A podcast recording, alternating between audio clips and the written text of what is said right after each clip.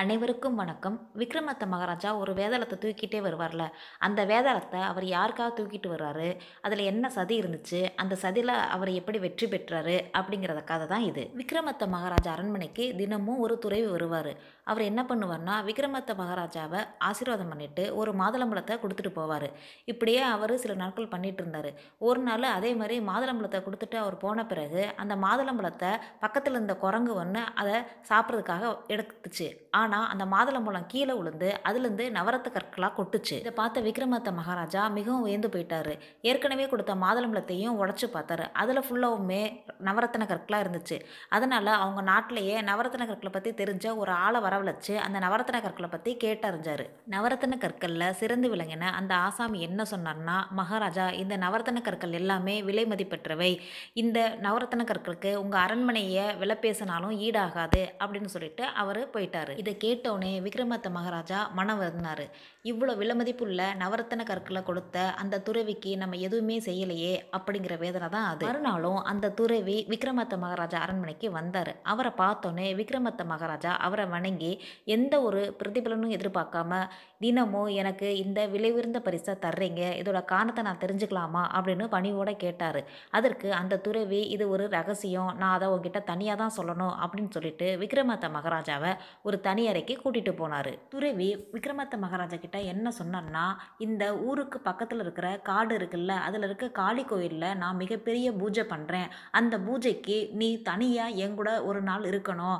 இந்த உதவியை உன்னால் செய்ய முடியுமா? இது என்னுடைய லட்சியமாக வச்சுருக்கேன் அப்படின்னு கேட்டார். உடனே விக்ரமத்த மகாராஜா அதற்கு சம்மதம் சொல்லி நான் உங்களுக்கு உதவி செய்கிறேன் அப்படின்னு வாக்கு கொடுத்தாரு. விக்ரமத்த மகாராஜா முனிவர்கிட்ட நான் எப்போ வரணும் அப்படின்னு கேட்டார். அதற்கு அந்த துறவி வரும் அமாவாசை அன்னைக்கு நீ மட்டும் தனியாக அந்த காட்டுக்கு வரணும் அப்படின்னு சொல்லிட்டு அவர் கிளம்பிட்டாரு. நான் அந்த துறவி உண்மையான துறவி கிடையாது. அவன் ஒரு மந்திரவாதி. அவனுக்கு விக்ரமத்த மகாராஜா அரண்மனையில் அமர்ந்து ஆட்சி செய்யணும் அப்படிங்கிற ஆசையும் அவன் தவ செய்கிற காட்டில் ஒரு முருங்கை மரத்தில் ஒரு வேதாளம் தொங்குது. அதையும் தனக்கு அடிமையாக்கணும் அப்படிங்கிற எண்ணம் இருந்துச்சு.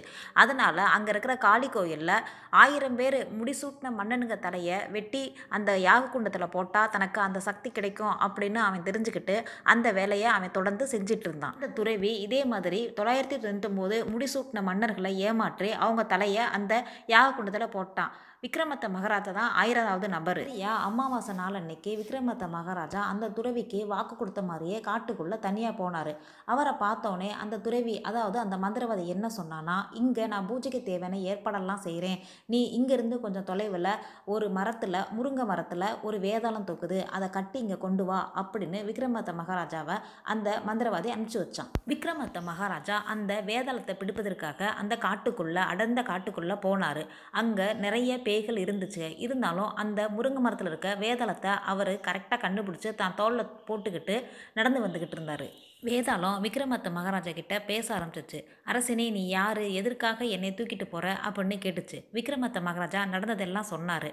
உடனே வேதாளம் என்ன சொல்லுச்சுன்னா நீ நடுவழியில் பேசினேன்னா நான் திரும்பவும் இந்த கட்டிலேருந்து அவிழ்ந்து முருங்கை மரத்தில் போய் தொங்கிடுவேன் அப்படின்னு சொல்லுச்சு. விக்ரமத்த மகாராஜா சம்மதிச்சு அதை தொடர்ந்து தூக்கிட்டு வந்துக்கிட்டு இருந்தார். அதே நேரத்தில் வேதாளம் என்ன சொல்லுச்சுன்னா நீ என்ன தூக்கிட்டு போகிறதுனால உனக்கு களைப்பு ஏற்படும். அந்த களைப்பு நீங்கிறதுக்காக நான் உனக்கு கதை சொல்லுவேன். அந்த கதையில் ஒரு புதிர் வைப்பேன்.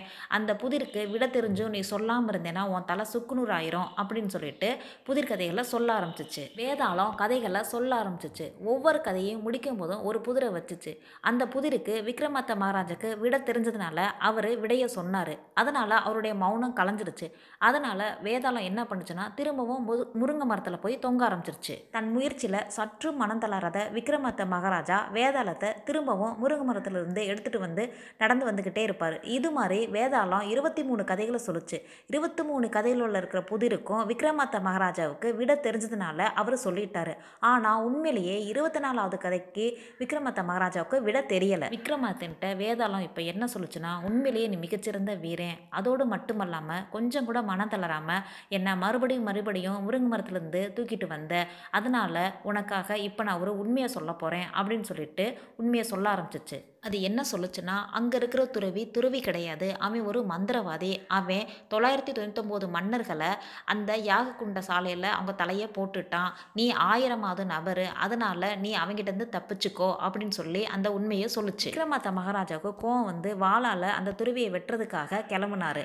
அதற்கு வேதாளம் அவரை தடுத்து இது ஒரு சூழ்ச்சி. இந்த சூழ்ச்சியை சூழ்ச்சியால் தான் வெல்லணும் அப்படின்ட்டு ஒரு யோசனையை அவர் காதில் சொல்லுச்சு. வேதாளம் என்ன சொல்லுச்சுன்னா நீ என்னைய அவன் முன்னாடி போட்ட பிறகு உன்னைய பக்கத்தில் இருக்க குளத்துல குளிக்க சொல்லுவான். குளிச்சுட்டு வந்து யாகுண்ட சாலை முன்னாடி உன்னைய நெடுஞ்சானா வணங்க சொல்லுவான். அந்த நேரத்தில் நீ வணங்க தெரியாத மாதிரி நடிக்கணும் அப்படின்னு சொல்லி கொடுத்துச்சு. அதே மாதிரி விக்ரமத்த மகாராஜா அந்த துறவி முன்னாடி வேதளத்தை போட்ட உடனே அந்த துறவி அதாவது அந்த மந்திரவாதி விக்ரமத்த மகாராஜாவை குளிச்சுட்டு வர சொன்னார் குளத்துல. குளிச்சுட்டு வந்தவுடனே யாகுண்ட சாலை முன்னாடி நெடுஞ்சானா வணங்க சொன்னார்.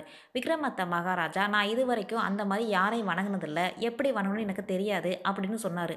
உடனே அந்த துறவி அதாவது அந்த மந்திரவாதி எப்படி வணங்கணும் அப்படின்னு நெடுஞ்சானா அந்த யாகுண்ட சாலை முன்னாடி படுத்தான். இதுதான் சரியான சமயம் அப்படின்னு விக்ரமத்த மகாராஜா அந்த யாகுண்டத்தில் மந்திரவாதி தலையை ஒரே வெட்டா வெட்டி போட்டுட்டாரு. இப்போ காளிதேவி அங்கே தோன்றுனாங்க. தோன்றி அவங்க என்ன சொன்னாங்கன்னா இது ஒரு அரிய யாகம். இந்த யாகத்தோட பலன் எல்லாம் ஒரு கெட்டவன் கிட்ட சென்று போக போகுதுன்னு நான் வருத்தப்பட்டேன்.